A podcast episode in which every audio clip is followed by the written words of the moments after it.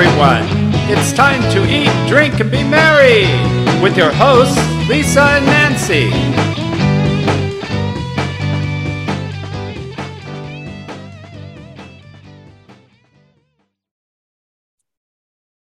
Hey, everybody, welcome to Big Blend Radio's third Friday Travel Writer Show with the International Food Wine Travel Writers Association. You can check them out at their website, ifwtwa.org. We call them IFTWA for short, um, but it's an amazing organization that connects destinations and uh, travel writers, photographers, food wine travel writers as well. Uh, so it's a very cool place to visit. And we love these shows because we get to have either a panel discussion or a discussion with various writers about their favorite destinations. Today, we're going to be talking about taste of place, food, wine, all that good stuff.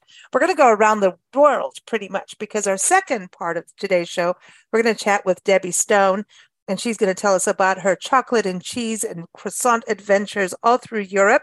But starting off now, our first guest today is Amanda O'Brien. She is known as the boutique adventurer and you can go to her website, boutique, theboutiqueadventurer.com. And welcome to the show, Amanda. How are you? I'm great, Lisa. I'm thrilled to be here. It, exciting to have you here. Uh, Nancy and I are currently um, located in Virginia for this week when we record this. And um, I know that's one of the destinations we're going to be chatting with you about today is the Monticello Trail in Virginia. We're going to talk about Washington State, another favorite place of ours, and Rioja in Spain. So, um, but let's let's dial it back first and talk a little bit about your start into the food, wine, travel world. And um, so I know you've got a lot of websites as, as well as the boutiqueadventurer.com. But I know you're you started out life in Australia, right? And now you're in London, and then a whole bunch of places in between. I started out life in Australia. There were a few years in the US as well when I was growing up, but I moved to London like 20 years ago. So London is home. Um, and I was always passionate about food and wine. My parents were very into food and wine, uh, but I worked in marketing mostly, but I was a huge traveler. Uh, but about seven or eight years ago is when I started the boutique adventure when I was doing like a break between jobs. And I sort of fell in love with it. Um, and yeah, it took me two or three years to get it up and running. Uh, and obviously, COVID hit a little while after that. But yeah, everything is now up and working. And I write a lot about different places, mostly in Europe and North America. Uh, and I love writing about food and wine, probably more than anything else. So, did the wine, because I mean, Australia's got amazing wine.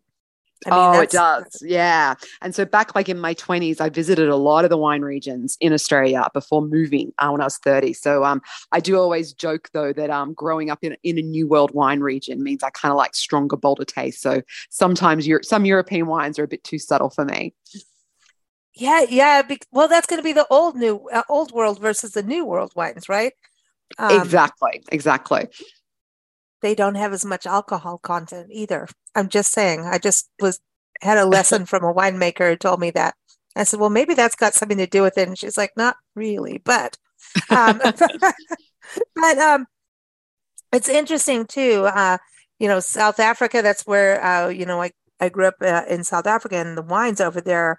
I always kind of put South Africa, New Zealand, and Australia together in in the wine world. Wouldn't you say they kind of they could have their own you know distribution as one they could well, particularly one. maybe not so much new zealand because it's that bit, bit cooler because it's more south but definitely yeah. australia and south africa like i love south africa wines i've been mm. to stellenbosch and a couple of the oh. areas around but there's certainly more places to go there but i think particularly with a lot of the reds there's like those kind of big blousy jammy mm. full on high tannin reds that mm. i love too mm. now what about Spain, Rioja? And everybody wants to go to Rioja just to say Rioja.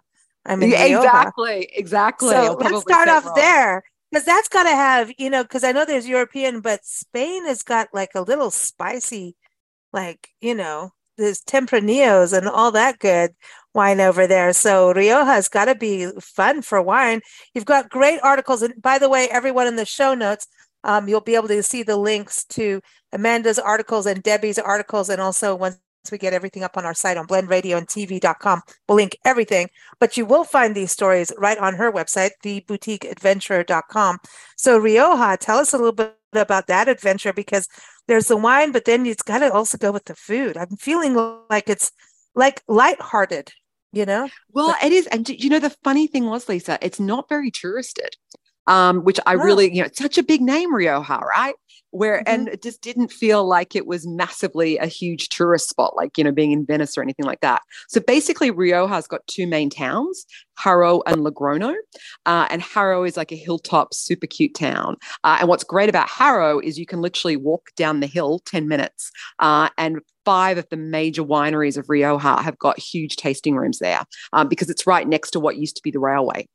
So they used to Mm. store wine there, um, and they'll also they've also got restaurants, things like that. And as you mentioned, Tempranillo is the key grape um, of Rioja. Uh, and in Rioja, there's four different ratings on wine, on red and whites, depending for how long they've been cellared and in some cases bottled. Um, so they're quite strict with all the rules. And they've got to be put into American oak as well, interestingly, not Mm. French oak, American oak.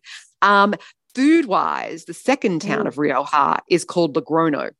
And I don't know if you've ever been to San Sebastian uh, and No. enjoyed their pin- oh their Pintxos streets, which are great little bars. So Logrono has got a couple of streets that are pedestrianized, and they are filled with these like little bars that you go to. And like one bar will be famous for its mushrooms, and another bar will be famous for its patatas bravas, uh, and all these different bars. And you get little glasses of Rioja wine as you go everywhere, and you'll see everything there from small children in diapers to old people being helped uh, walk along. It's got the most wonderful atmosphere. Um, Oh and the food gosh. is amazing and dirt cheap, like dirt cheap, and you'll get an awesome meal. Yeah, see, that's what it was like living in Mexico. You had these, Mm. I- mean, insanely amazing meals that you'll never get again.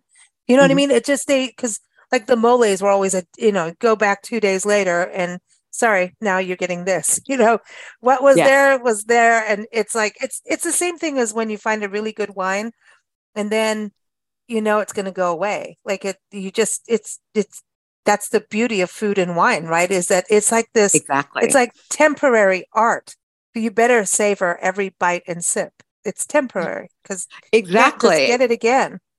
Yeah, and even I mean, a lot with wine obviously depends on the region, but you know, there's a lot of key wine regions like Bordeaux where there's such big changes in the climate every year and the weather that you never know kind of what you're going to get, which is why they have to blend. But it also kind of makes it exciting to figure out like, oh, what's different and unique in this vintage versus that vintage, and what's going on, and you know, it helps you understand that nature's role in all of this. Plus, then give you more of a sense of place. I think about that wine region and help understand it better.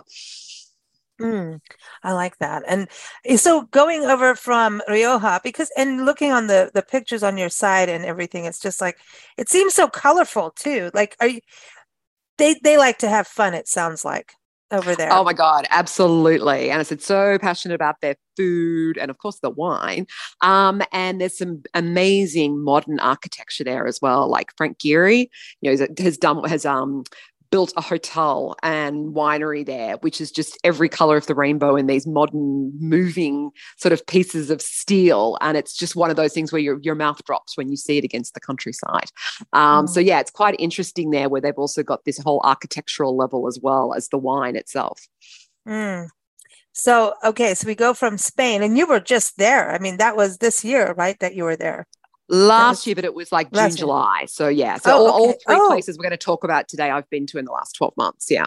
Nice, nice. And so let let's go over to Charlottesville, Virginia. So we're in Mm. Virginia right now, and Charlottesville. Unfortunately, uh, when you hear Charlottesville, Virginia, we think politically of some really horrible things that happen. But let's Mm. turn the other side of the positive is wine, and um, I think more people need wine in the world. I'm just going to say, but. Virginia, I mean.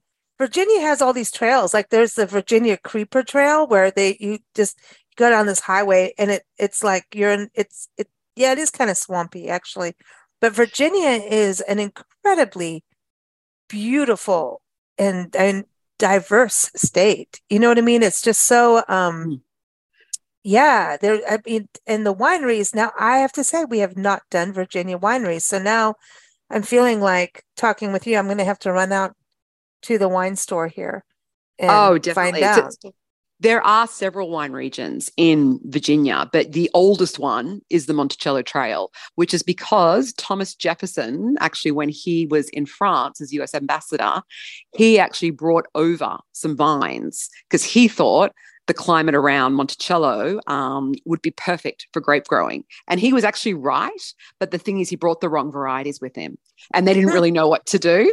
So they actually did plant them, but nothing really ended up happening uh, until a guy called Gabriel Rausse, an Italian, came to the region in the 1970s. And he was the one that then started matching up varieties with the climate, basically, and the, and the terroir to say this, these grapes will do well here for these reasons. Uh, and that is when Virginia wine really kind of got going.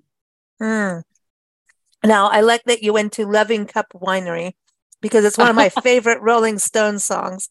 and it's organic. It's an organic winery as well. And I mean, I think that's a big difference when you see is the new world and including America in is there's so much innovation that happens in wine but in Europe, in most regions, they can't be that innovative because there's too many restrictions, because there's all these rules on, hey, you can't say it's a Rioja wine unless it's been an American oak. You know, you can't call it this unless it's been aged for this long. You know, these are the only grapes that can only be Tempranillo. Mm-hmm. Whereas what's exciting is when you go to the US or Australia or South Africa, they're just like using every kind of grape. They're like, we're just going to give this a go and see what happens. And let's try this. And we're not oh, going to be. That is so South African, what you just said. Oh, let's just yeah. give it it go. That's Let's so like British, South Africa is us. Yeah, that you're yeah. on that side of the world. That's it. I love that because it's I love that um spirit of just give it a go. And and we need to have that. But then you say the other side it's here's all these rules. It has I just Spain and having it to have an American oak is just still blowing my mind. You know, I know saying that because it gives it it's usually American oak. It gives it, it's a stronger effect on the taste profile versus French oak, which is usually a bit more subtle. Um, but yeah, with that and but what they, I notice, like when I'm in the US, then th- that the wineries themselves, there'll be a lot more differences versus when you're in wine regions in Europe, where there'll be mm-hmm. a lot more in common across them. So, so you know, in the US, you'll be going like, you know, in Washington State, which I'll talk about in a minute. There's one winery, Treveri, that just is just doing sparkling you know, and sparkling mm-hmm. reds, whites, all sorts of different things with it. Um, so you can kind of people will do anything. So you get a lot more variation when you're looking to travel and visit visit vineyards in an area. Ah, you know where we are right now. Um, we're mm. right outside George Washington's distillery. Oh, just because you're talking about Thomas Jefferson, and mm-hmm. so you know when we had to get to where we we're going, and we're like, hey, we want to go to the distillery. And it's kind of more a little touristy now, apparently, from our friends here that told us about it. But they said, you know, he did actually have a distillery. So now people have done something with it, but you can actually see the remnants or a replica of his distillery that he oh, originally Oh, wow. Had. Is that That's not fantastic. cool? Yeah, it's very yeah. Cool. I mean, it's kind of it's it's so weird to be on this because we were always on the west side of the country, and to be mm. now completely on the eastern side and like up, right? It's like this whole other feeling of what America is about versus being on the West or like LA or Arizona and, and all of that. It's it's completely it's really it's I don't know, it's it's very it's older in regards to mm. colonial architecture, that kind of thing. Obviously not our indigenous people. They're they're way older than anything um, that we talk about in history, uh, human history here. But um, it's just so different. And so when you hear like you're saying about Thomas Jefferson and you know, then like here's George Washington, who also brought hemp. Mm. like you go, George, but he's a happy dude. Um, yeah. But it's kind of interesting how these people just started bringing things over you know, from different yeah, places. Absolutely. Did that happen in Australia, do you think too? Oh, yeah. No, absolutely. Because, you know, it's most of the vineyards in Australia, like everybody's basically vines come from France to begin with. You know, that's kind of, mm. that's how most people get everything started. And a lot of it, it is all around being hmm. inspired mm. by Europe, but then bringing it back and going, okay, so now we've been inspired by that, but what can we do with our local ingredients, with our local hmm. terroir, mm. with our local climate? What can our take be on it? Which is when mm. it gets quite exciting and innovative, yeah. as I said, you know, earlier, because also there's so much more freedom um, in those countries versus when you're in Europe, where things are sort of done in a certain way in many cases when it comes to food and wine. Yeah, because they kind of have to keep their heritage and tradition. If they started it, you don't want to lose it all. You know what I mean? But also, they've bought, they've built these amazing brands. Like you know, you think about champagne for goodness sakes, yeah, and Bordeaux, yeah. and that part of that. If you're, you know, my marketing background, if you're gonna, if you're offering up a brand, you need a level of consistency. You know, people are got buying into that brand because they think they know what they're getting So you have to stick to those rules. And also, they've built up such a name for themselves. If you open it up too much and change it, you're going to risk upsetting a lot of people uh, and potentially really damaging that brand. So, you know, I just, it's just kind of different. I don't think one is better or worse because they've got more fame, right. so to speak, than some of these other regions, like, you know, the Monticello Trail. That's what they've got it. They're obviously a lot older. It just presents different opportunities and different challenges. Right. And um, I want to go to London. You're in London now. You're based mm-hmm. out of there. Um, in England, you know, what is blowing my mind that England is now becoming and producing wine. And oh I never gosh, thought yeah. that would and happen. Really? I know. Well, it is kind of mm, global warming, but yeah. Um, but even I was in Champagne last summer and visiting the vineyards there. That's even the French are talking about English English wine, particularly English sparkling. Um, and actually, the French are even buying up land in the south of England uh, to have the land for from a global warming sort of point of view um, to get that going. So there's some really exciting stuff happening with sparkling in England, but mm. at the moment it's still relatively you know it's it's not cheap it's relatively expensive um mm. because obviously the production the volumes aren't there yet but it's mm. growing at quite a pace and the quality is is excellent Okay, so what's happening in regard to food pairings in with England wines? Because now I'm thinking, we lived in England for about a year and a mm. half, two years, I think it was when I was a kid. But I'm like, I'm going back to, and we've done a lot of interviews on food of England. So I know you're not going to get like certain like here's your mince pie or whatever. or I mean, I mean, what are you gonna what when you think about British food and then British wines, you've got to kind of keep that integrity there, right? So I mean, are we doing this but Americans kind of do the charcuterie board and and that kind of thing, right? But when you well, get to England, yeah. The, the, perfect pairing is English sparkling with fish and chips because the high acidity really? cuts through the salt and the fat. So with the salt of the that yeah, so it's it's a perfect pairing of the two. Um so yeah, you can it's quintessentially English sparkling wine and and obviously sparkling wine is also really nice with afternoon tea. Um, it really does suit a good scone or scone. Um, and some and it is traditionally served a glass of sparkling with with afternoon tea. Okay, so I know people that uh, will actually pair with hot, uh, not hot dogs, corn dogs, white wines with corn dogs. Oh so, yeah, I mean, look at yeah, it's all about so basically, I mean, the saltier that the food is, it'll bring out salty food brings out a lot of flavors in wine. Um, so oh, it can actually improve the wine and the the yeah. Now, would you put malt vinegar on the fish and chips if you're drinking wine or champagne with it? Oh, like, I personally don't like malt vinegar, so that's a different. Oh my question. god, are you but kidding usually... me? You're there. How could you not have malt vinegar? Oh no, you're killing me. But oh. because it is quite acidic, I would say it would actually help because you'd have the salt and the acid then going together, which should bring out the the, the sparkling sugars. even more. Mm, yeah. Now, do you eat Marmite? Do you eat Marmite? This is a well. Question. You're asking an Australian because in Australian it's all about Vegemite. Yeah, Vegemite, um, Marmite. So I do. I will have Marmite on occasion if I feel like it and Vegemite's not available. But given the choice between the two, it would always be Vegemite. Okay, but you're doing that, so that's a, that's a, that's important. I'll let you yeah. go on the malt vinegar since you eat Vegemite. it's important.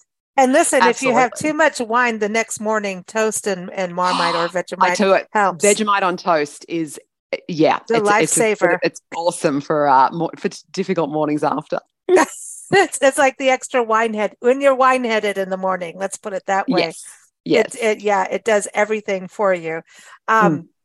All right, so let's go to Washington State in England because mm. it's kind of interesting going from Virginia to Washington State because they're kind of similar you know they're just completely opposite sides of the country but it does mm. have that lush and just the weather is a little it's interesting but they had volcano stuff happening and ice ages and you know they had all mm. kinds of stuff happening and i love that you you went we've been to some of the areas that you went to as well in washington oh, yeah. state mm-hmm. did it remind you of england at all being out there not overly. And I mean, interestingly, where the wineries are is obviously kind of lower ground and warmer, like Yakima oh, Valley. yeah, that's Walla right. Walla, You're on the other side. Right. Yeah. Yeah, they're kind of, into, and those, that's kind of, there's also like all around the Columbia River area, there's several wine areas, but that and the Tri Cities are kind of probably the best known. So, so the grapes themselves are out there. But the great thing they're doing in Washington is really embracing tasting rooms. So even if you're just in Seattle and you don't have a lot of time, there's actually SoDo Urban Works, for example, where it's, I think it's seven or eight of Washington's wineries have just got little tasting rooms there.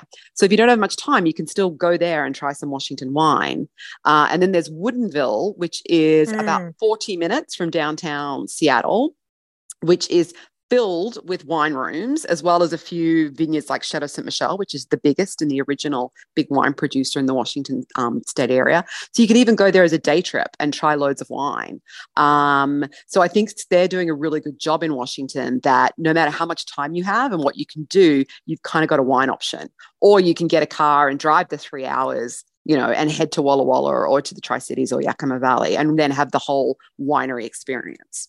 Yeah, I like the winery experience, especially too, because it's so beautiful driving out there. And you're right, going, oh. you know, mm-hmm. eastern, it does get like hotter. You know, it's got a hotter summer than you will get off on the coastal areas. And so it they have I you know, Malbecs and Mourvedres that come out of that area are incredible.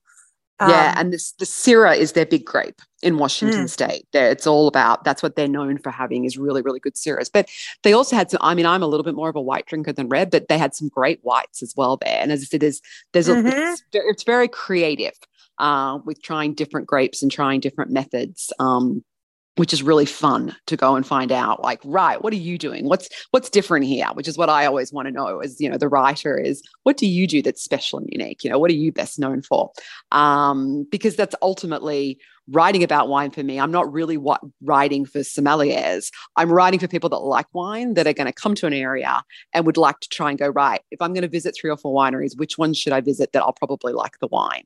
Or mm. if i mm. really like sparkling i should go to this one. I mean that's who i'm writing for is help them organize their time. So, however much time they've got, go right. These ones are close together, or these ones, if you really love a big, blousy red, this is where you need to go, um, so that people can figure out what's going to delight them on their trip. I love that you went to La Cole, Um, L'Ecole. I'm never going to say oh, it right. Yeah, Number L'Ecole. 41. Yeah, L'Ecole. They've yeah, been on our show from Walla Walla, and, and they sent us for our anniversary last year. Our magazine turned mm-hmm. 25 and radio show 15 years. Mm-hmm. And then we had a whole other in our tours 10 years of traveling full time. And so they sent us um, wines that signified each um, year. So we had a 25 year old wine, a 10 year old, and a 15 year old wine. Oh they my were gosh, so sweet to do. Idea. Yeah. They were so sweet. And just the wines are incredible and the history of it, mm. you know, with it being part of a schoolhouse. I think some of yeah. these wineries, like getting some of that history is really cool to me too. But they've yeah, got they've got good soil. Oh, yeah. and the schoolhouse is great. I've been there, you know, for a tasting. Oh. And you, you you go up on the first floor and they've got an outdoor space so you can kind of see out and you can tell you're in an old schoolhouse, right? They haven't they've they've modernized it, of course, but you can still feel like you're in a schoolhouse when they're doing it. Um, so it's a great spot. It's it's literally almost the first winery you hit when you drive into Walla Walla. It's like Cole 41. But yeah, it's, it's oh, a really man. good one. Mm. And I saw that you went to Pike Place Market when you were yes there. i like so believe it or not i actually lived in seattle for three years when i was a teenager. Oh okay. Uh, way back when and i used to love going to pike place market. That was my favorite thing to do. Um, so it was great to go back and i did a fantastic food tour there. Uh, and interestingly there were a couple of places i remembered that were still there uh, which is pretty amazing like oh, 35 years or something later but what a mm. place. I mean, it's just fantastic. I got fish thrown over my head, you know, had all truffles and had lots of amazing food experiences. It's such a wonderful place. What what is some of the like craziest food you've eaten? Because you've been to what over 70 countries? Yeah, no, I've just hit 80 actually. I'm proud to oh, say. Well, excuse um, me. Holy cow. Yeah. Oh, wow. Now you're really stuck because I will I will pretty much try everything. Um so I have eaten whale definitely up in Norway. I have tried that, which I didn't really like, um, but I sort of felt like I needed to do it. Oh, that's um, that's like doing lutefisk. Well, and obviously, no. as Australian, I've eaten kangaroo several oh, times. Oh, wow um, which again, and with a lot of these things, it all depends on how it's cooked. Um, mm. So if mm. a good chef is making it, uh, usually they can kind of make anything taste pretty good. Yeah, I agree. I think mm. so because it's so different. The meat, it's like, you know, everyone's started getting into bison here in this country, Oh, which makes sense because it Mm. is actually kind of, you know, American buffalo and Mm. um, but it's grass fed. And so Yeah. it's not the same as cooking beef. That's completely different. And so it took it's taken a while for all of us to learn how to do that, you know, that it cooks differently. It's just like eating something that's, you know, not factory farmed Mm. versus something that you know an animal that's caged not cage free excuse me Mm. and it's just different the fat and everything's different because the animals aren't and how they're eating is different you know so um, how you cook it is, is to be different as well so it's kind of an interesting thing but traveling i think you i think the importance is food and wine really it tells you or or even distilleries etc and breweries tells Mm. you about the taste of the land and the cultures do you find that in travel that Oh, um, absolutely. It's my favorite thing. It's like learning about the food and the wine gives you such an insight into a city or a country or an area because you've got to you then get a feel for the climate what what's the land like and then the, the wine will influence what kind of food they have the food will influence what kind of wine they have you know what they eat will influence what they're like and based on you know whether it's a warm culture or a cold culture in terms of their climate. And i think you kind of get underneath it, plus all the stories that go along with food and wine and how Mm. things got developed and what worked and what didn't. And, you know, it really brings to life a destination. yeah and now um let's talk about your next des- what was your last very last destination My last destination was Malta in Europe. ooh Yeah. Okay, what did a you lot eat? of rabbit. A lot of rabbit. They're very No, rabbit. I know, I know, bunnies. I felt a bit the same way, but it was like, oh, this needs and it's and around got their- easter time I know, I know, it was so wrong. Um, but they've also they've got uh, a really interesting version of pizza they do called fatira, um, which are like these little sort of pizzas that they make, which are absolutely delicious. Um, so yeah, that was an interesting food destination because they're not that far from North Africa, but obviously they're, they're Mm. closer to Europe. So you've got a lot of interesting influences going on there. Oh, I Um, love that. I love that mm. kind of food too because like I love like North oh I I'll eat anything from Africa pretty much well not everything but um I have done weird things but uh, that sounds bad too. I've eaten weird things from Africa, let's put it that way. But I I don't know there's something just so I don't know the food is just so like relaxed. I don't know like a, a, a pizza, you know, they used to say pizza where we were um Mm. in South Africa. It was still cracks me up to this day, but Yeah. I don't know. Do you say that in Australia? Don't tell me you say no, pizza. we say you? pizza. Pizza. like Pizza, everything pizza. Australia's got like a long vowel to it. yeah, right. Oh my gosh! But where are you going next? So uh, I'm actually off to Florida and Texas next. Oh, cool. So yeah, I'm going to be in Tampa and Nice. St. Petersburg next week, and then the week after in San Antonio, and then in Oh. Austin Hill Country, and I'm going to be trying some Texas wine, which I'm really excited about. Oh, and it is good. It is good. And San Yeah. Antonio, you've got that Riverwalk area. Um, Yeah, oh, you're gonna have a wonderful time. Yeah, no, it Nice. should be an awesome trip. I'm really looking forward to it. Well, welcome back to the States. I'll just say that now. Thank So, you. Yeah, I'm so glad we caught you. Uh, you know, before you know, in between flights here. Um, Oh, before you go, how long have you been part of IFTWA? I always want to touch on that because Oh, I think yeah, it's important to have these organizations. Oh, so do I. So I'm a new member. I just joined this year. Um, I d- didn't really know about them. So I'm so right now they've actually what's terrific is they're getting together a group of us that are outside the US who are kind of doing some calls to say how could this best work for people outside the US. Um, but I'm actually going on their big conference in October, so I'm super Oh, sweet. Yeah, so Oh. it's gonna it's, it's like a wine cruise. They've got like there's lots of wine involved. Um, so yeah, that'll be a great opportunity then to get to meet loads of people and to really get a better understanding of how it works. And as I said, it's really cool that they're taking note of overseas members and saying, right, how can we adjust to you know make Yeah. this a good situation for you? So Well, yeah, I know they they were very very very strong in Australia for uh, you know a number of years, and I mean we've watched the organization grow over the years, and it's it's Mhm. amazing what they've done, and and during COVID how they stood up and kept doing webinars and still connecting writers with destinations, with wineries, you know, all of that. I think that is Mm. fantastic, and so everyone uh, that cruise is open for members and non-members. It is in October, and you get to cruise from Vancouver down to Southern California. I think that's pretty darn cool. So go to Oh, ifwtwa.org. Uh, we will have a show just dedicated to the cruise and the conference, I should say, to the conference, but it's also networking. And I think writers do need to hang out together and learn from each other and help each other. And that's something we've also seen with the members of, of IFTWA is that people help each other. Hey, we're going here. Do you know anybody here? Oh, yeah, you need to check this person out, meet that person, you know, because everybody travels. And if everyone can help each other, it just makes the world better. The more we travel, the better we all are in all kinds of ways. And the more food we get to eat and wine we get to drink. So I'm just saying. so, Amanda, thank you so much for joining us. I do want to tell everybody that you do have some other websites too the discerningcat.com. Go if you're like Nancy and I are all into this. The dogsnobs.com. This is fun. Mhm. And Mm. then if you want to geek out and go down rabbit holes, go see, but don't eat the rabbit. But, uh, Unless you're Malta. yeah, you've got your new interesting facts website. Oh my gosh. That's I right. think so that's got to be cool as you travel. Is that how you find out about your different, you know, what, you know, all the fun facts from the travels? Or are you geeking out and going down rabbit holes? Like, Well, it's kind of a computer? mix. Yeah. Yeah. So I started the dog, the cat and the dog ones during lockdown. Um, so that's obviously when travel was slow. And I started the facts one then as well. So the facts one has a lot of crossover with the travel side where it's interesting facts about different places. But um with that one, facts one, I do a lot of psychological facts and history facts as well.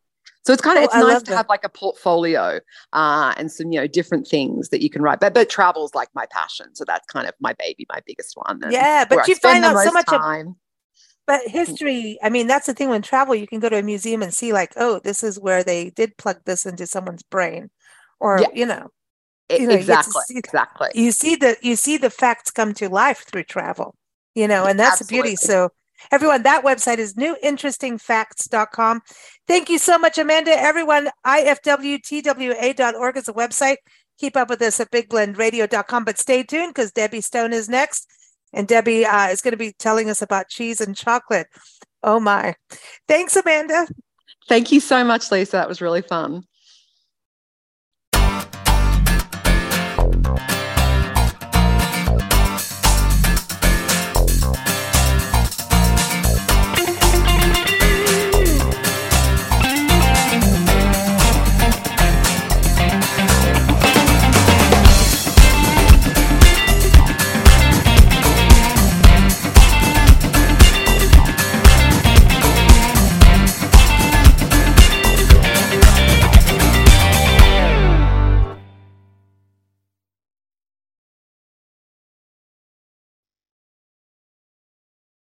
Hey, everybody. It is time for part two of our Big Blend Radio third Friday Travel Writers Show with the International Food Wine Travel Writers Association. As you know from listening to part one, today's episode is all about a taste of place.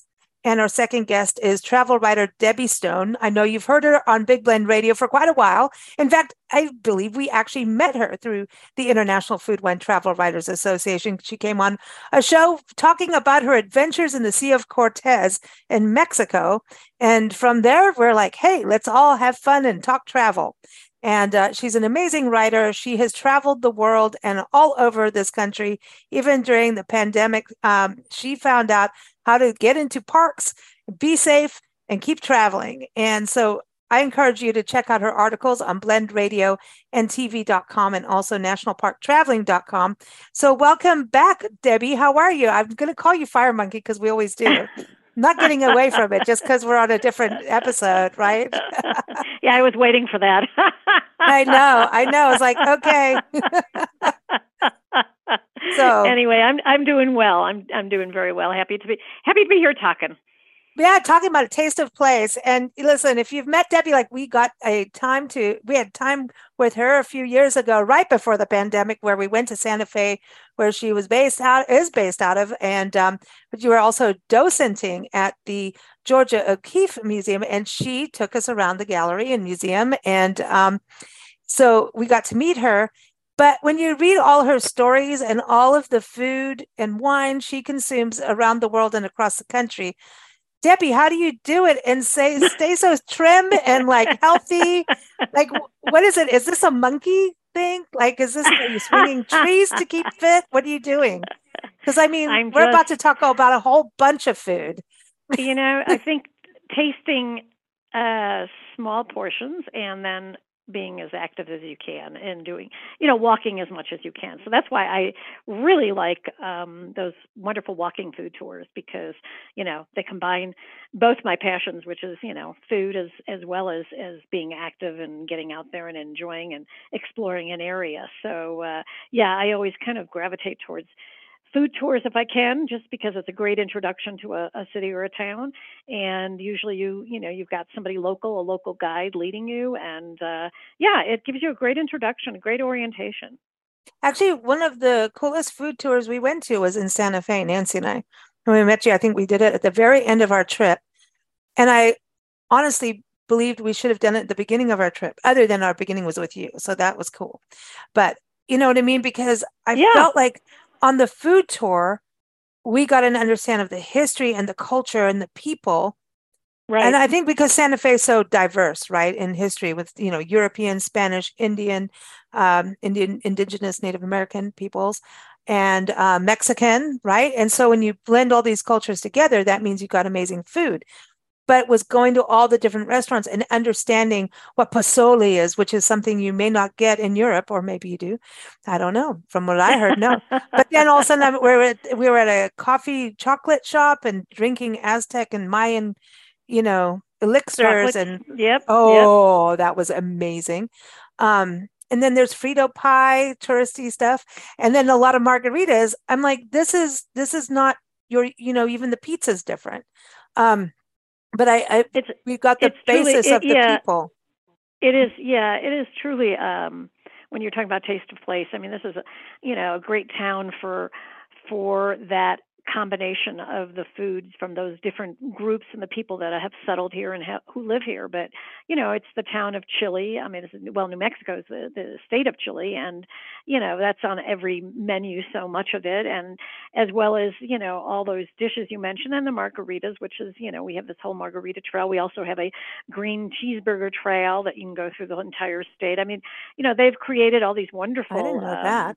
Nuanced food trails for people to to do at their leisure when they come and visit. And uh you know the food tour in Santa Fe there's also you know restaurant tours there's chocolate tours there's all sorts of tours here because you know it does like I said it combines thing that things that people the visitors really love which is you know the food of the place the wine of the place or the drink of the place and then the place itself. And so Mm. you get a whole nice melding of the cultural the cultural influences with with the food. And so um they're very popular here. And uh you know so i, I mean i love living in a, a foodie town. I mean who wouldn't Well, you also talked about, and you, we did, you've got an article on the Margarita Trail, and everyone, Debbie's articles are, like I said, on both sites, blendradioandtv.com um, and nationalparktraveling.com. But in the show notes, just like Amanda's, um, everything will be linked in the show notes, no matter if you're listening on Spotify or YouTube or Google Podcasts, wherever, wherever you're listening from, just look in the show notes and I'll have the links there. Um, but the Santa Fe, just before we move on to other food tours, Santa Fe, you also, and you know, you know Georgia O'Keeffe's art really well as a as a docent there, but you did a cooking class. It, was that a Santa Fe cooking school, and then they just themed that class about Georgia O'Keeffe? Didn't she have her book of her recipes or something like that? So I'm just going off the back It of is- my head. Yeah. yeah it is the santa fe cooking school and they do a themed um o'keeffe oriented or themed uh, class, which basically takes uh, a number of her recipes and you know creates them, and then you get to taste them. But um, it's wonderful because you know it also interweaves the whole story of O'Keeffe and her time in in uh, New Mexico and how she was influenced. Um, by uh, growing growing her own food. Uh, she was an organic, you know, gardener before anybody else was, so to speak. And uh, so, yeah, so it's a really great. Uh, the cooking school is wonderful, but it's really nice because they have these classes that do uh, hone in on uh, the people and the place.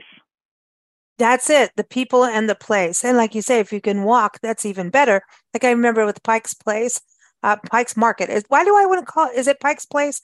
I always want to call it that. Pike's Market. It's it's Maybe. called Pike. It's called Pike Place Market.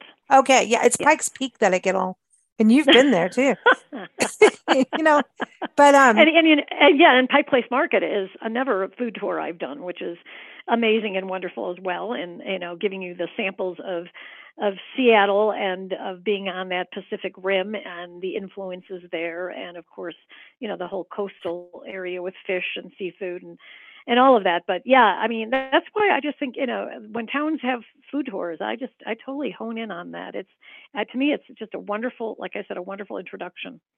And you went to the ice cream museum, and you know I got a notification on LinkedIn about the ice cream museum looking for some kind of marketing person, and I'm like, Debbie, let's go, let's both go, so we can go have another, another scoop of ice cream. But you got to make your own ice cream, and that's the other thing I think the food tours bring out the kid the kid part of us as adults because it there's some kind of element that's fun like the ice cream tour i think you got to make your own ice cream or name one. And that makes yeah, we something got to name it. Real, yeah, yeah yeah. make don't you feel like a little bit of a kid again? Because you know you're not supposed to have that extra scoop but you do.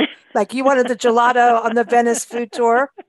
Yes yeah you know? Same, i mean yes I, I do think it is. I think it's it's a very playful way of of uh, of uh, of an activity that for for adults as well as for you know kids and families and everything. But I think it's just you know fascinating from an adult perspective the historical context to all that you know, and even with the ice cream museum, the the history of ice cream, you know, and ice cream worldwide, and you know all that kind of stuff. So I, I, anything regarding food is going to have some sort of historical context to it, which is fascinating for people yeah it's the history of humans you know civilization because yep. as soon as we started farming that was the beginning of civilization like okay we're going to start populating in this way now we're going to have to start putting walls around our you know farm and all of that kind of stuff you know or fences it just got different it really changed everything and you really do learn this so i mentioned venice and that was like you were on the city of canals and so that is like I think on everyone's bucket list to go to Venice. And we're watching all these things about Venice and the flooding and like we're all like watching I not all I don't know if all of us, but you know what I mean. We're all kind of like hoping the city remains intact through what's happening through climate change. When you were there, what was that like? What did you get any sense of people worrying about it or are they just used to this flooding and going away? or were you uh, really more focused think, on the gelato? well, I think in the back of, I mean, yes, it's it's all omnipresent there. Um, also, Venice has is a problem with the overcrowding. Um, mm. You know, during during different times of the year. Um, what it was nice about this food tour, what what got attracted me was that you got off the main kind of touristy areas of the city, and you you saw a more peaceful side to the town and you walk through very quiet areas which hard to believe but you know when everybody is congregated around st Mark's square and the, the harbor area you know it's just it's massive amounts of people but when you get off just just just get off a couple blocks from that area and all of a sudden it's pretty peaceful and so this was a street food tour and it was wonderful because you know we went into cheese shops and meat shops and there was oils and vinegars and wines and you know mm. they have venetian tapas and you know went to these little these like uh, little pubs the italian pubs and we had all certain types of tapas that were I don't know, just they were fascinating. Little samples of everything, you know, crostinis with with sardines, with shrimp, with zucchini, with roasted pumpkin, with everything you can think of, and these oversized little sandwiches, and then lots of wonderfully baked bread and pastries, and then you know the the very proverbial uh, Aperol spritzes, and you know gelato, of course, absolutely you cannot go to any place in Italy without trying the gelato. At least I can't. And so, you know, it was it was great because the, it was a once again a very local guide. She knew a lot about the the town. She knew a lot about the history, and she tied it mm. so seamlessly in with the food. And it was it was wonderful. She was a, an incredibly very um, vivacious uh, woman when I remember this, and and it was she made the tour very fun and very interesting and delicious as well. So Switzerland, is a Yes. destination I want to talk about because I know you went to the top of Europe and everyone Yes. um, that article is in the latest issue of Vacation Station magazine. And um, the top of Europe, and you've done, yeah, I mean, you did kayaking in Italy. You've done, you did this whole, there was like your big um, adventure back into Europe after COVID, the pandemic, and all the Right. lockdowns and all of that. You're like, yippee, I'm off and I'm kayaking, dang it. And I'm going to go to the top of Europe and then I'm going to eat some cheese and chocolate on a train. So tell tell us about this cheese and I mean seriously again like you know did you ride ride on the top of the train like after this but cheese and chocolate of Switzerland that is a, another bucket list I mean isn't that one of the first things we think about that other than the Swiss Alps and um you Absolutely. know, the sound of music is Absolutely. chocolate. chocolate and chocolate and, and cheese. Uh, you know, it, it says uh, the tour was really interesting because it talked about how each Swiss person probably eats around 26 pounds of chocolate a year. and oh you know they talked about how you know chocolate is uh, you know all the different kinds of the chocolate makers and the history of the chocolate. And so you know you ride this train and then you go tour a chocolate factory in Broc and then you go uh, to the Gruyere uh, factory and you learn about their cheese and then you visit the medieval village of Gruyere and you have more cheese there if you want fondue. You you know do whatever you want but it's like it's all about cheese and chocolate which are two of my favorite things. If I have to say food, it's going to be cheese and chocolate, especially good cheese and good chocolate. oh and I want fondue you know Oh God, that fondue was was incredible. I mean, it was just like you know, you're dipping that crusty bread into the Mm. you know bubbling Gruyere cheese fondue, and then there's you know they serve like um, boiled potatoes in there, and you know, I mean, it, it's just it's it's just it's it's so good. I mean, it's just and then there's Wonderful. wine you have to have wine of course, You- of oh course. Oh my gosh. S- So you ride the Yeah. rails with cheese and chocolate. Yep. Yep. What was That's the scenery chocolate like? train. What was the Beautiful. scenery? Oh yeah, you know the typical Swiss Swiss Swiss Oh. countryside fe- scenery, you know, which is gorgeous. You know, it's it's mountainous. It's all the little villages. It's it's picturesque.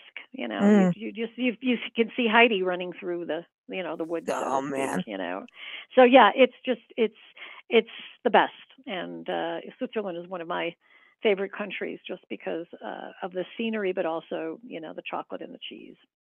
Well, I know that any better than also, you know, you we're going to talk about Paris. We are going to talk about more chocolate and cheese because we're going to go talk about Oregon. Talk a little bit more about our adventures across America because, but you know, Debbie FM Fire Monkey, she's got many names, knows how to hike too. So this all balances out. But um, a French baking class. You went Yes. to Paris, but it was about making a croissant. And listen, when you have a choice of a sandwich being on a roll, a bread, a wrap, or a croissant, I want the croissant.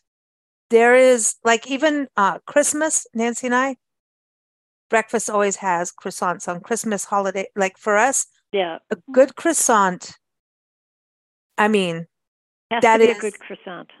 there's something and and you have to be very kind to them you can't don't you like like even trying to t- no there's just there's a there's there's an art to this and then you went and learned how to make them i yeah, would be scared We were, it was in uh, Paris on a recent a recent trip, and uh, uh, my husband had the idea because he likes to bake of taking a uh, cooking class, and I said let's let's do one for croissants because I love croissants, good Mhm. croissants, just like good chocolate, just like Mm. good cheese. oh and you can but have chocolate anyway, on them Yeah, oh, you can have pan, you you pana Oh. chocolate. Yes, that's right. But um, La Cuisine Paris was the cooking school, and all their classes are done in English, so they are geared towards visitors who want to do a kind of short-term class. Like theirs was like three hours, and so they have classes on everything. You know, all different kinds of pastries and French sauces, and you know, poultry dishes. But we did this one on the croissants, and it was it was wonderful. But it really makes you understand that to make a croissant is a very intricate procedure. And mm-hmm. when we asked, you know, the chef said, "What do you think are the three ingredients that are important for a croissant?" You know, we're we're trying to think, oh, this, that, and other. She goes, butter. She goes, listen to me, butter, butter, butter. Oh. and we're like, and we're like, okay. And she said, yes. And you have to use butter that's comprised of at least 82% fat content. And that's why oh. the croissants in the croissants in France, croissants in Paris, wherever, taste so good is because do not use margarine. No, no, no. I think that if you even brought up the word margarine in oh, France, God. they would kick oh. you out. Oh, they yeah, would they kick would you out. You like, like, what are you? Where are you? Who are you? You know. It's but like plastic. Are, there are 60 layers of croissant dough in a croissant, and the process takes 48 hours because the dough, as she said, needs to rest after each step. And so, you know, we we because our class was only three hours, of course, she prepared some dough ahead of time, but we actually made dough, but it was going to have to go through all this other resting stuff. Uh, you know, we weren't going to yeah. be able to be around, but we learned, and it is it's this whole thing about folding, and it's just it's it's actually fairly complex, but when she broke it down and we did it, it was very doable and we understood and people felt very confident. Now, of course, whether we can, uh, you know, replicate that process at home is different, especially here in Santa Fe. We have a high altitude considerations for baking, you know, and so so it's it, it would be a challenge. But I, I think my husband is up to the challenge. He would like to try it, and I'm all for it. I'm like, yes, go, go, go. Yeah, know? make the croissants. well, yeah, you know, because it is a science is so precise when it comes to baking. Like you Yes. can't slam the the oven door. You can't, you know, and then the yeast No. has to do this and all that. But like yes, 48 yeah. hours, I didn't know all that, you know. yeah, But yeah. I mean, and all those But that's why processes. so good. it sounds like you went to like a pottery class because you have to wait for like once your pottery's done to go through the kiln and you can get it like a week later. You know what I mean? It's like that kind Yeah, of. But yeah. do you like doing classes, like cooking classes, when you travel? I do. I think they're fun. I really, I really Mhm. do. I mean, I'm not a huge, um, you know, gour- galloping gourmet in the kitchen, but when I take the classes, I really enjoy it because it's it's kind of it's science, but it's also art. You know what I mean? Mhm. It's a science scientific art kind of thing, and there's creativity involved as well. But you have to understand all how all the the processes work and the temperature and all of that, and you know how something is how it rises and all all of those those things. And taking the classes though give me I don't know they give me a boost in the arm in terms of you know like oh I could really do this. You know I could Mhm. actually do this. And so it it to me it's fun. I enjoy it. And also I also enjoy kind of the whole class experience and you know especially if the chef the the person teaching it is is uh, fun and you know she inserts interesting you know stories into the to the whole thing and she was great. She was very very very charming. And uh, she was also great because she said you know she was you know she'd come around and help you and you know she'd want to make sure that you were successful. And so it was it, it was it was one of those feel good classes. But the most important thing was, was of course we got to have the croissants See, I love that. I love that you're doing and the the classes to me is for a food wine travel writer, right? And Yeah. which one came first, the travel, the food, or the wine, Debbie? Um, but as a, uh, you know, as as you go around, um, yeah I think when you do these classes and these tours, because when you do these tours, and even just meeting chefs as a as a writer, you start to understand how much work chefs and you know all everybody in the industry does, whether you're Yeah. a winemaker or a chef, or you know maybe you are yeah. a, shaved ice maker, but what are you doing behind it? So you start to understand what questions to ask, what you know. There's, I think, when you do these cl- the class parts, that really helps to understand to for writers to understand I think more. so, and I just and I just think for anybody to understand that you know we most people you know we love the the end product to anything, and of course you know anything that we, or else we buy something it's a piece of jewelry, but we don't understand what goes on behind the scenes to create this marvelous thing or this piece Mhm. of food or whatever it is or this wine. And when you do take a class or you do take some type of tour and you understand, you're like you have a better appreciation for the fact, wow, this really takes time and effort and it takes somebody who has studied and learned and and understands uh, and, and has done a lot of trial and error over things and it's like it gives you i think just a better respect for people who are creating whatever mm-hmm. it is. You know. I agree. I agree. And so it's eh, when you start going to places like I want to go back to the this country. Um, there's also things like going to coffee pl- coffee places, cheese making places, yeah. right? Um, I mean, I once turned mozzarella into ricotta cheese, and I didn't know there that you could, but I did, which meant I got to eat it earlier. Um, so that that's a thing. But when you go when you go to places like coffee, uh, chocolate places, it's a right. little different. And I mean, you can do a class for sure but it's interesting to me where they source things and like going to a roastery and understanding oh we get our coffee beans from here. This is the process from here and this is why we choose this. Um, you or recently going to a, or going to like a coffee a farm where you can see the coffee plants uh, yeah like i did in in hawaii for example the island of hawaii and that's you know right. seeing and you can and that's actually seeing it from okay this is really the start of it you know what are these what does it look like? At its real essence, you know, and how does it grow and what are the factors that are responsible for that growth and, you know, all that kind of stuff. So that to me is, is wonderful when you get to the true, you understand the true farm to table, so to speak. And then you get to taste it like and go to another coffee shop or a roastery and go, I've seen the coffee bean part of it. And this goes here. And then whenever you drink coffee, that that's always kind of in to me in the back of my head like what people do whenever I eat, drink something now. It's in the back of my head if I've had that experience and it adds value. It makes you slow down and savor a little yeah, bit it, more than does. what you would you do. Just, you, you, know, and you just have a respect for it. You know, it's like mm-hmm. understanding about chocolate, about cacao. You know, where does that? How is that grown? Where does it come from? Which countries grow this? You know, all that, the stages of that, and how does it become chocolate, and and all of that. And once again, it's you know, there's a very scientific process in there, but it's also an art form. Mm. And you know, so to me, all of that, I, I don't know. It just to me, that's a, that's a wonderful, wonderful part of travel. You know, that mm. uh, when you can combine that and and or include that instead of just simply going to a restaurant and, and having the food, which is wonderful. But if you can do something a little extra, I think it, I don't know, it just gives you, like I said, a, a whole newfound appreciation for the place and for the food and for the people, you know. You said cacao.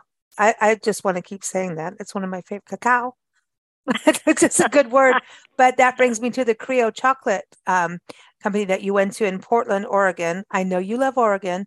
Um, so we have to go back there. And I know you went on cheese tours, cheese uh, farm tours like Tillamook. You went to other cheese cheeseries. Can I say that? I want I want to use that word.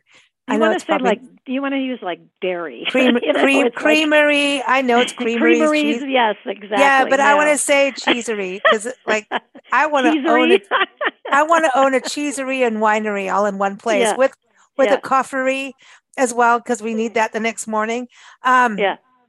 And a bakery. See, it all rhymes. Yeah. Oh, so, gosh, yes. um, I know, but Portland is a dangerous city, and the state of Oregon is dangerous dangerous for food, wine, beer, all of it. Yeah. And like, when, let's not even forget that Debbie likes the other side of the country on the coast, so she can eat lobster um, in Rockland, yes. Maine, right? So, yeah, yes. I mean, your your foodie experiences, I know, but if there's um, fish, she's going for it versus a steak.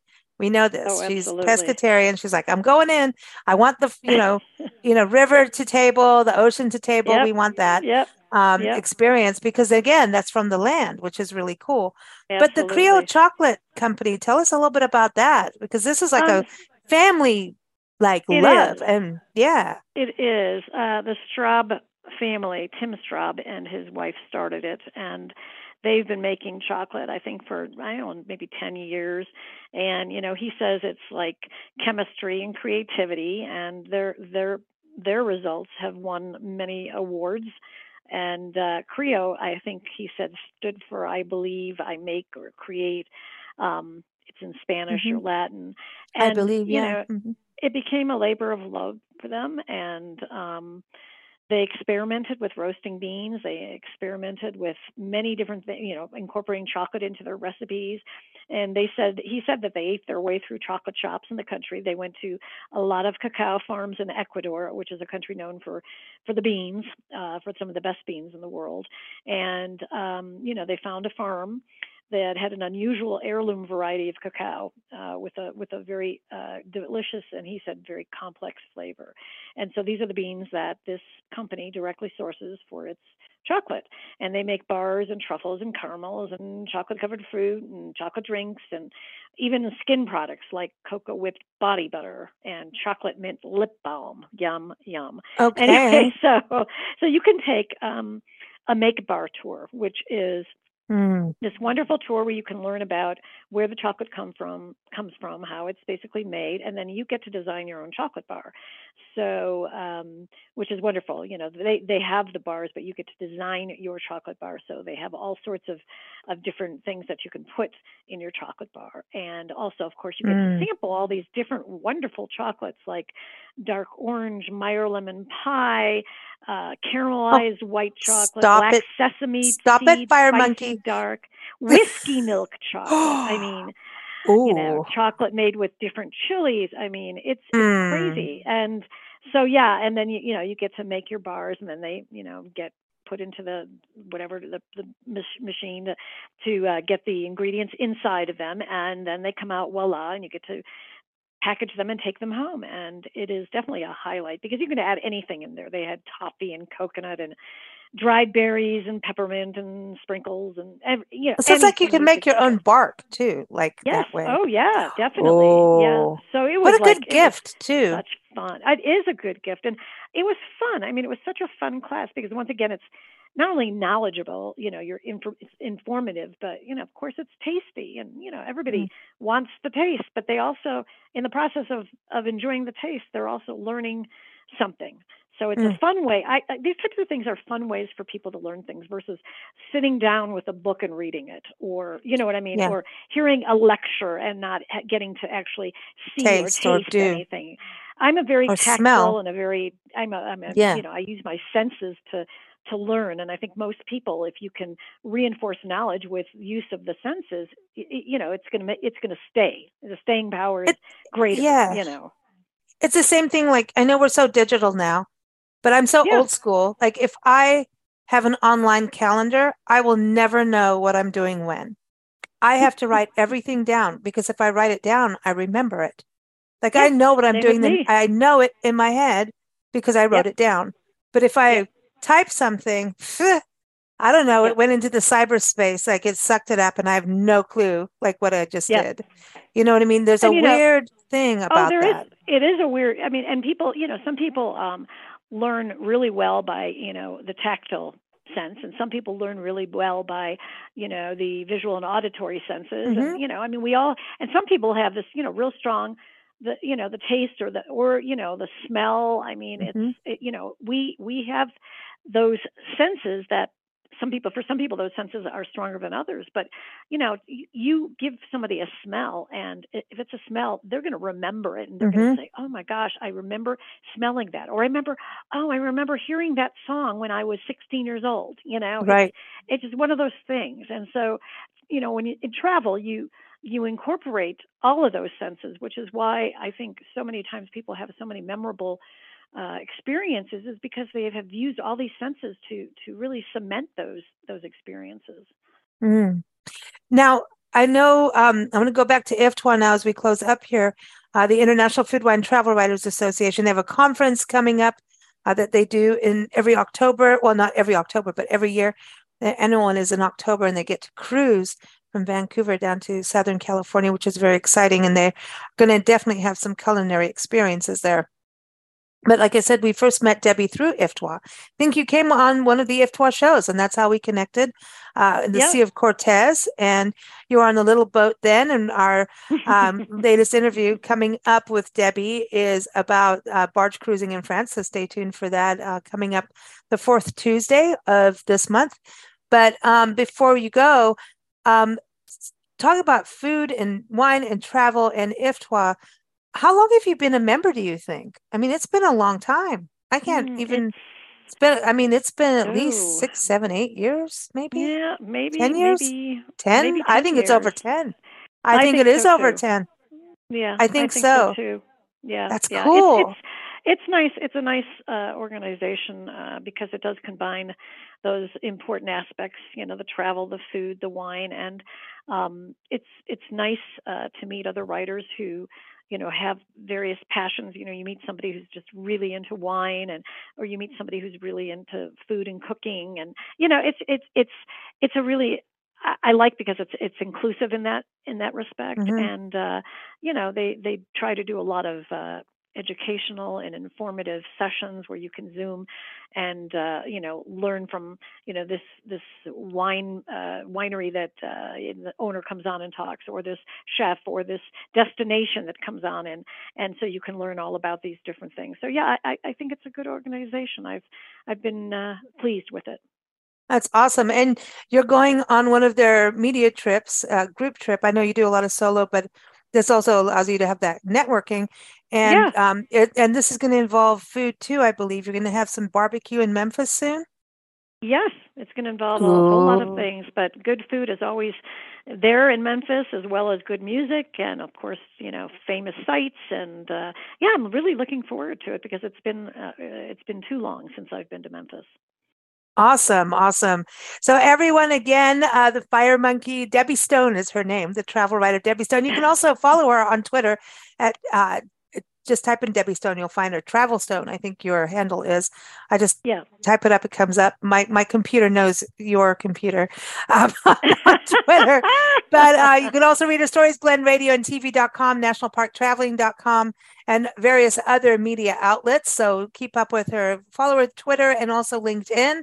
And thank you so much for joining us. Thank you, Iftwa. Always fun, uh, you know, doing these shows and chatting with writers and destinations to find out what's going on. Basically, the world is our oyster. We just need to get out there and taste it. So again, uh, the Food Wine Travel Writers, uh, International Food Wine Travel Writers Association website is ifwtwa.org. Their conference is open to members and non-members, so check that out. Coming up in October, whether you're a writer or a destination, uh, go check it out. So thank you so much, Debbie. Thank you all for joining us on today's show.